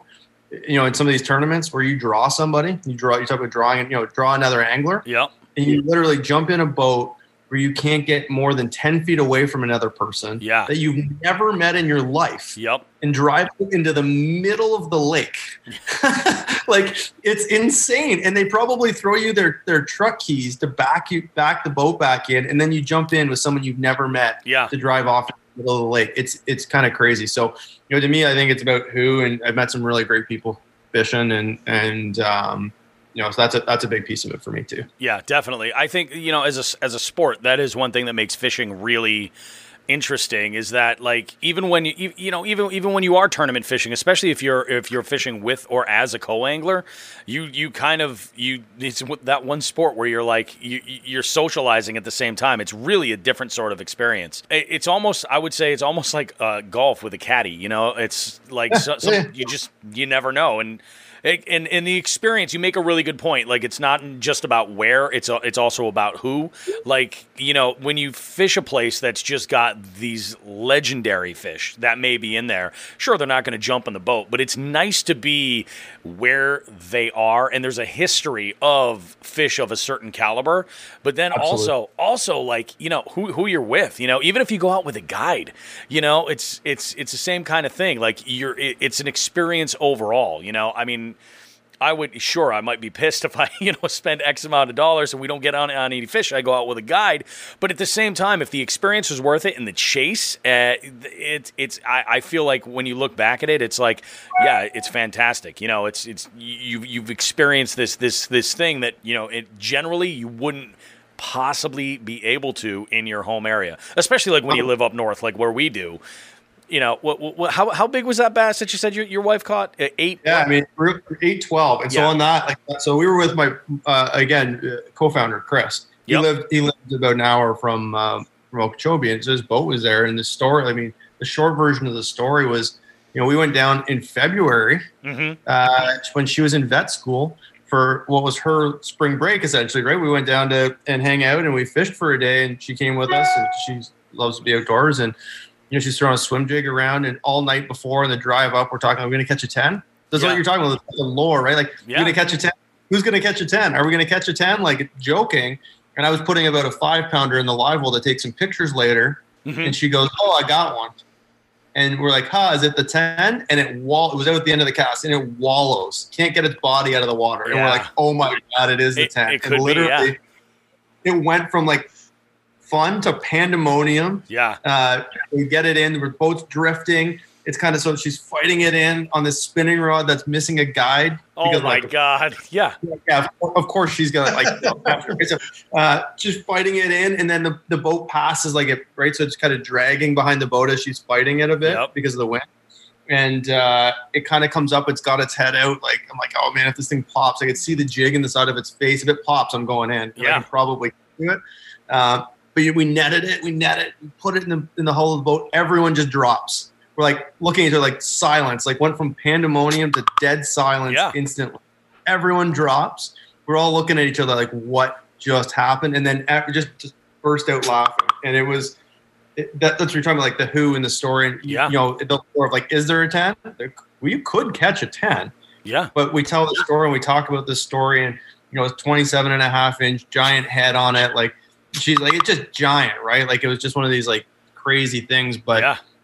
cool to be in those places. You give yourself an at bat right? You give yourself a chance. Definitely. but if not you know what? It's super cool whether you know we caught a bunch of fish that day and i was with you know again we didn't woo didn't exist yet. Woo started about a, a year later but i was with my at that time uh, fiance and my best friend and we're out hanging out having fun and, but we got an at bat at a giant and she got it. So Yeah. it was uh, super cool That's that's amazing. I mean, that is like uh, it's it's a tr- so this actually I I don't know how you could beat that story, but so there's there's two stories I want from you. The first one is like that moment where you are most proud of on the water. So may, maybe it's your PB. I mean, you can share that if you want. Maybe it's something crazy that happened on the water where you're just like, this was amazing, like that one amazing epic experience.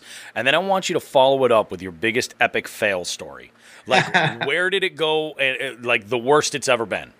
Oh man, so the uh, I don't you know I don't have one moment uh, you know in terms of like the what I'm pump, most pumped about. I mean I think there's a bunch that are actually coming real quick. I, I fished the Northern Opens as a co-angler for a long time, and I drew Yep. Gerald Swindle one day.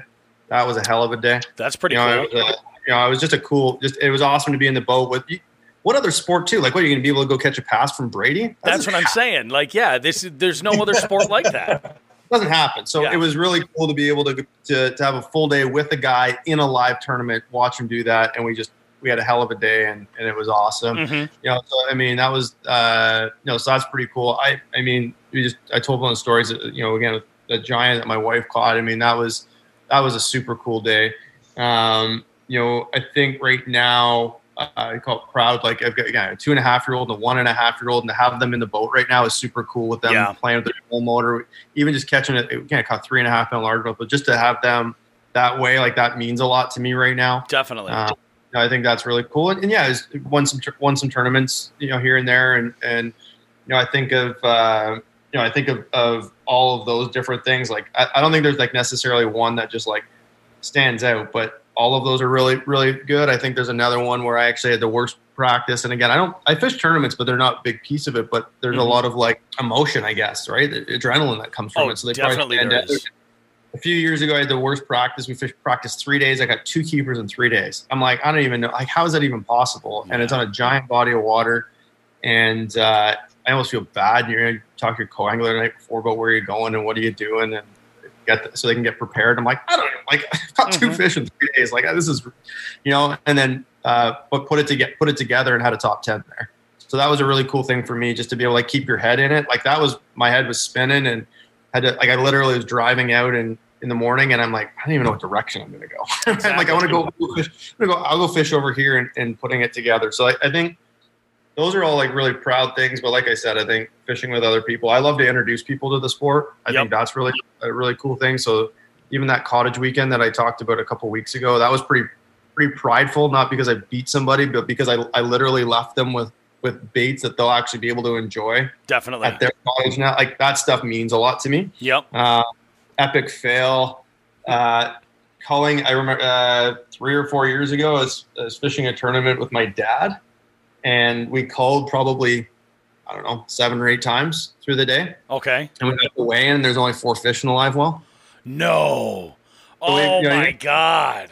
We had five. We're culling all day. Yeah. So we had a great day, but there's only four in there. we didn't get to the fit. We started culling when we caught four. Oh That was my pretty- God. That was pretty. That That was, that sucks. that, that was a that was a great one, right? Like there's four you're looking in the bag, there's four in the bag, there's where where's the other one in the well? There's not one in the well, there's four in the bag. Like you're like just looking at each other dumbfounded, like Yeah. what is How did this what? possibly happen? so we just started yeah, he started calling at eleven AM and Oh my God. only ever had four. So that that was that was a good one. Um I, That I had sucks. I had the trolling motor on constant um a little while ago and we're I was pretty close to shore. Okay. I had the trolling motor on constant, and I uh, I went to get something out of the back of the boat, and I tripped over the I tripped on the uh, the, the middle console seat Uh huh. and went the back of the boat. So I'm swimming the boat, but so the boat's still The going. boat's just taking off on you. So I'm like, and there's people on the docks, right? Like they're like they're they're like 50 yards away, and I'm like swimming to catch the boat. Yeah, yeah, yeah. Um, so that that was actually that was that was pretty awesome. That's pretty Uh, crazy. Were they cheering you on, or, or were they smacked off? they were just laughing. I think they were worried at first. So Oh, like, I'm sure. for- good to them, They were like, "Is this guy okay?"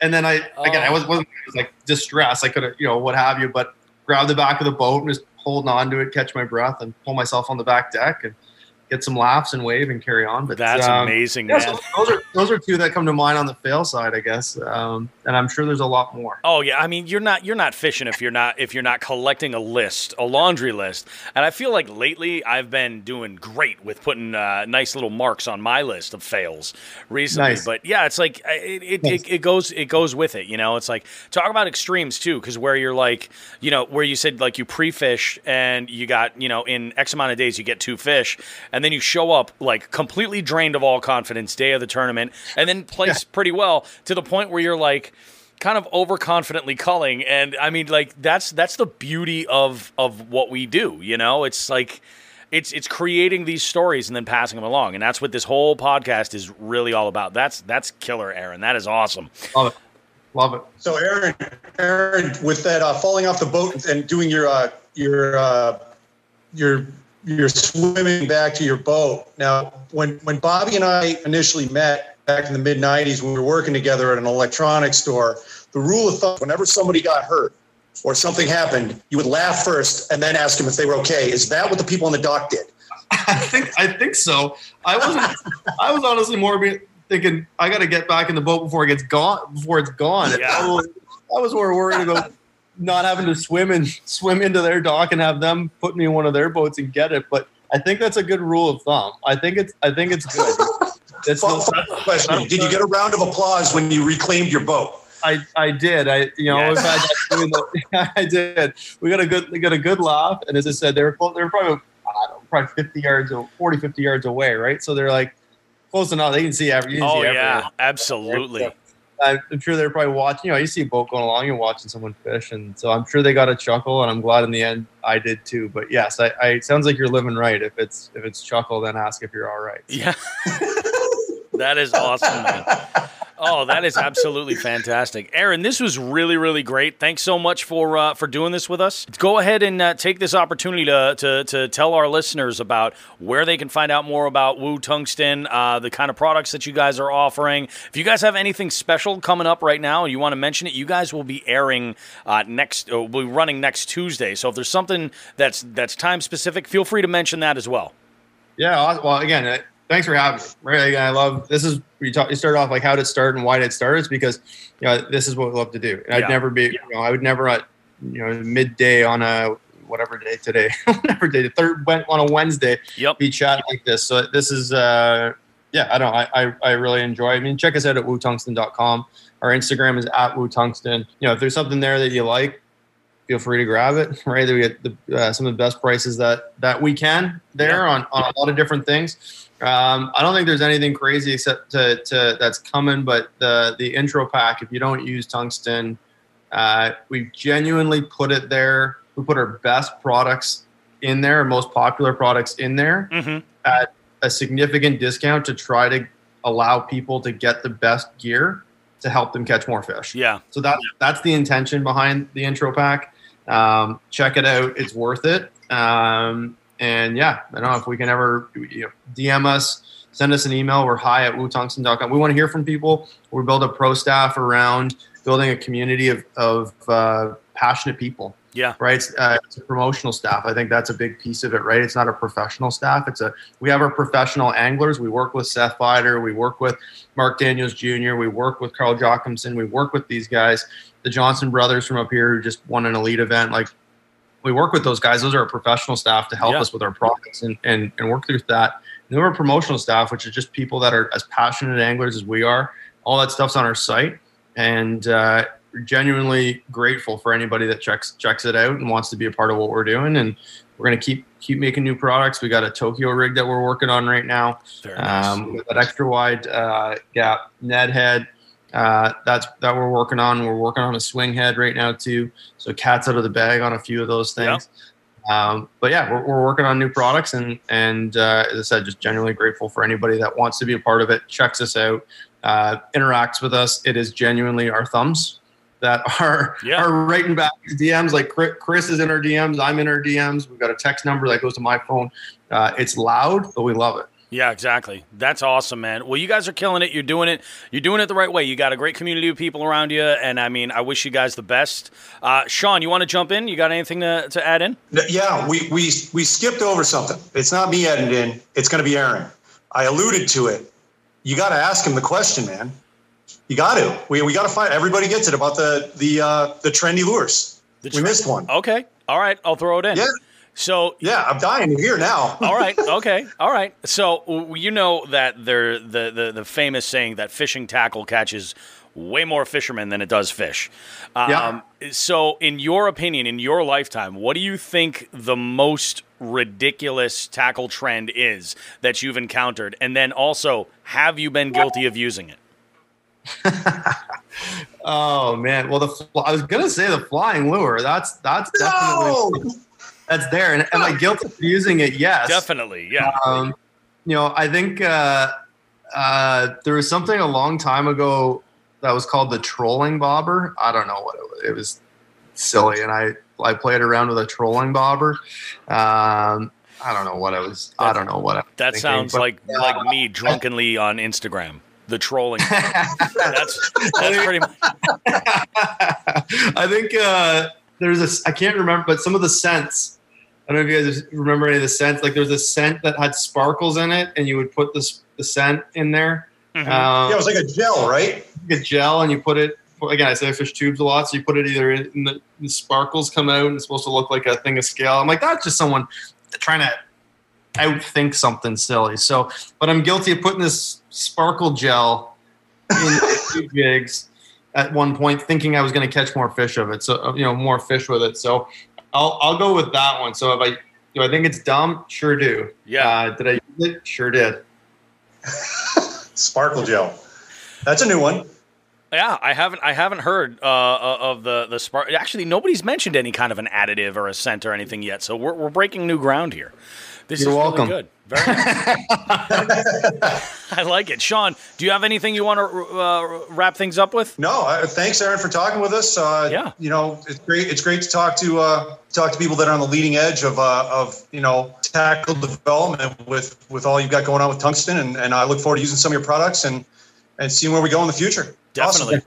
Definitely. thanks man. for having me on guys and, and hopefully we can we can do this again sometime Absolutely, anytime, Aaron. Just let us know. We'll be glad to do something. And you're in one one one thing I do want to mention. Uh, and when this runs, uh, this will the the giveaway will be over. But you're one of the accounts that's in for the Shimano uh, MGL 50 uh, giveaway, right? With uh, big big uh, fishing deals. Yeah, big fish giveaways. Yeah, Check that out. I mean, anybody who likes that, I mean, that's something that we're a partner with and that we we Yep. run actually. So and help run in general with you know I mean with social. So super cool giveaway. Um, big fish giveaways. Yep. It's a uh, again check it out on Instagram. Um, really cool, genuine once a month giveaway like a four hundred dollar reel, five hundred dollar reel, GoPros, like just it's a it's a really really cool account. So we wanted to partner with with that and Yep. and uh, and be a part of it. So again, big fish giveaways on Instagram. All you got to do is follow a bunch of other fishing freaks, and you get a chance to win a you know a pretty cool reel or, or something else that Definitely. whatever that giveaway is. So Awesome, man. Well, hey, this was really, really great. We will definitely hear from you uh, further down the road. We actually have uh, a, a Jigs and Bigs Patreon account, and one of the things that I want to do is take some of the guests that we've worked with and have them hack the podcast, meaning you go ahead and uh, bring on a guest you want and do an interview. So think about that. I'd, I'd love to have you hack one of our episodes and put it on there as an extra. So if you have a pro staffer or a tournament, you know, uh, somebody somebody that you that you you network with and you think would make a great conversation, uh, DM me and let me know what you think, and, and we'll make we'll make that happen. awesome. That's a great idea, guys. By the way, I Yeah. love that. Thank you, dude. Cool. Awesome. I got some I got some good stuff brewing up. It's a, it's a big dark cavern of thoughts, and I just And I, You know- I can imagine. yeah. what do you got, Sean? Hey, Aaron, if you're back in uh, visiting your old stomping grounds out in Boston, let us know because uh, Bobby and I have kayaks and we'll travel. Oh yeah, absolutely. Would love to do it, guys. Would love to do it. For sure, man. Cool. All right. Well, I think that about does it for this. Uh, we will see you guys in uh, what seven days? Seven days for the next episode of Jigs and Bigs. All righty, guys. Man, that was one amazing episode right there. Really, really good to, uh, well, a, a few different things. First off, uh, amazing that we got to see uh, this whole tournament for the August edition of our Chronic Trips Elevated Fishing Tournament come to an end. Uh, very, very exciting. Good stuff. I hope you guys uh, enjoyed that. Remember, there's another one coming in October. It's uh, bi monthly, alternates each and every month for you guys. You can go ahead and check that out by downloading the Fish Donkey app and searching Chronic Trips in order to go ahead and get involved. Good, good stuff lined up for everybody. And uh, thanks for everybody for, for taking part. We really appreciate it. Amazing to talk with Aaron from Woo Tungsten.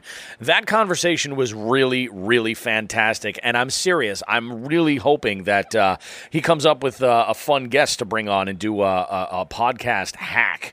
Uh, speaking of podcast hacks and the uh, Patreon page, I had gone and, and messaged a bunch of former guests that were just, I mean, some, some of my favorites, really. And there were quite a few. I messaged a bunch of folks and told them about this idea that uh, I'd like them to hack the podcast. And essentially, what, uh, what you can expect from this is I'm trying to line up some of my favorite guests to basically take over the show and interview somebody from their world, like whatever it is that they're doing that they feel that they could have a great conversation about fishing with, somebody who's just entertaining. Maybe it'll just be fun. Maybe it'll be completely non fishing. Who knows? Anyway, we're going to let this stuff kind of happen, schedule it, let them kind of roll with it and I will be uh, putting small trailers, like a little highlight reel, in the uh, regular podcast, the one that you're listening to now, Jigs and Bigs, uh, the one that you can get on Apple Podcasts and Google Podcasts, as well as Spotify and anywhere else. You get amazing podcast content.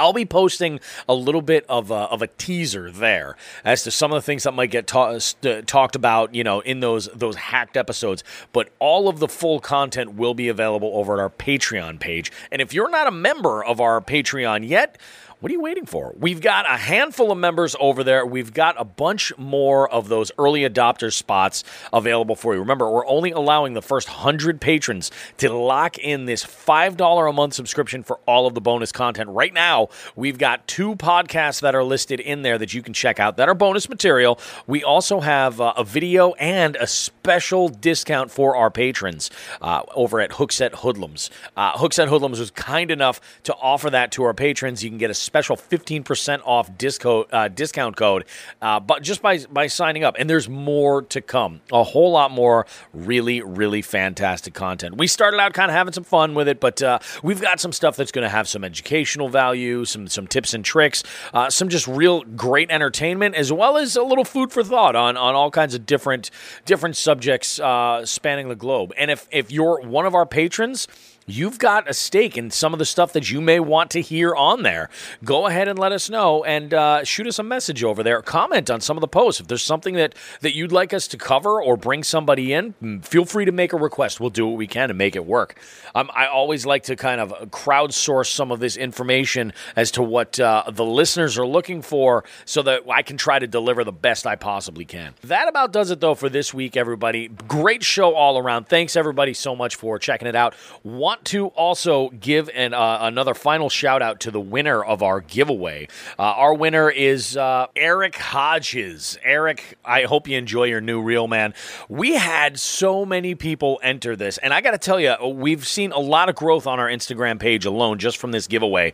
So get ready, and uh, I'm going to drop a little bit of more information here for you guys you have just just seen the very beginning of this like i mentioned in the intro there is so much more to come when it comes to giveaways and i'm going to give you guys a little pro tip that uh, you will absolutely be getting lots of bonus entries for being a patron. So if you join our Patreon, it will definitely work for you in our giveaways for sure. And uh, when I say big things are coming, I'm talking about that are related to this show and our sponsors and our fellows in the uh, fishing world, our, our close friends and our family that are out there. Uh, we're kind of putting some things together that I think you're really, really going to like. So make sure to keep an eye over on our Instagram profile. And uh, if you haven't already, become a patron. It is 100% well worth it. Folks, thanks once again. I am Bobby Roast Beef. I hope you had yourself a great, uh, enjoyable experience here with Jigs and Bigs on another Tuesday. I guess as long as you downloaded this or streamed it the day we released it. Anyway, We will see you guys next week. And like I say every week, tight lines.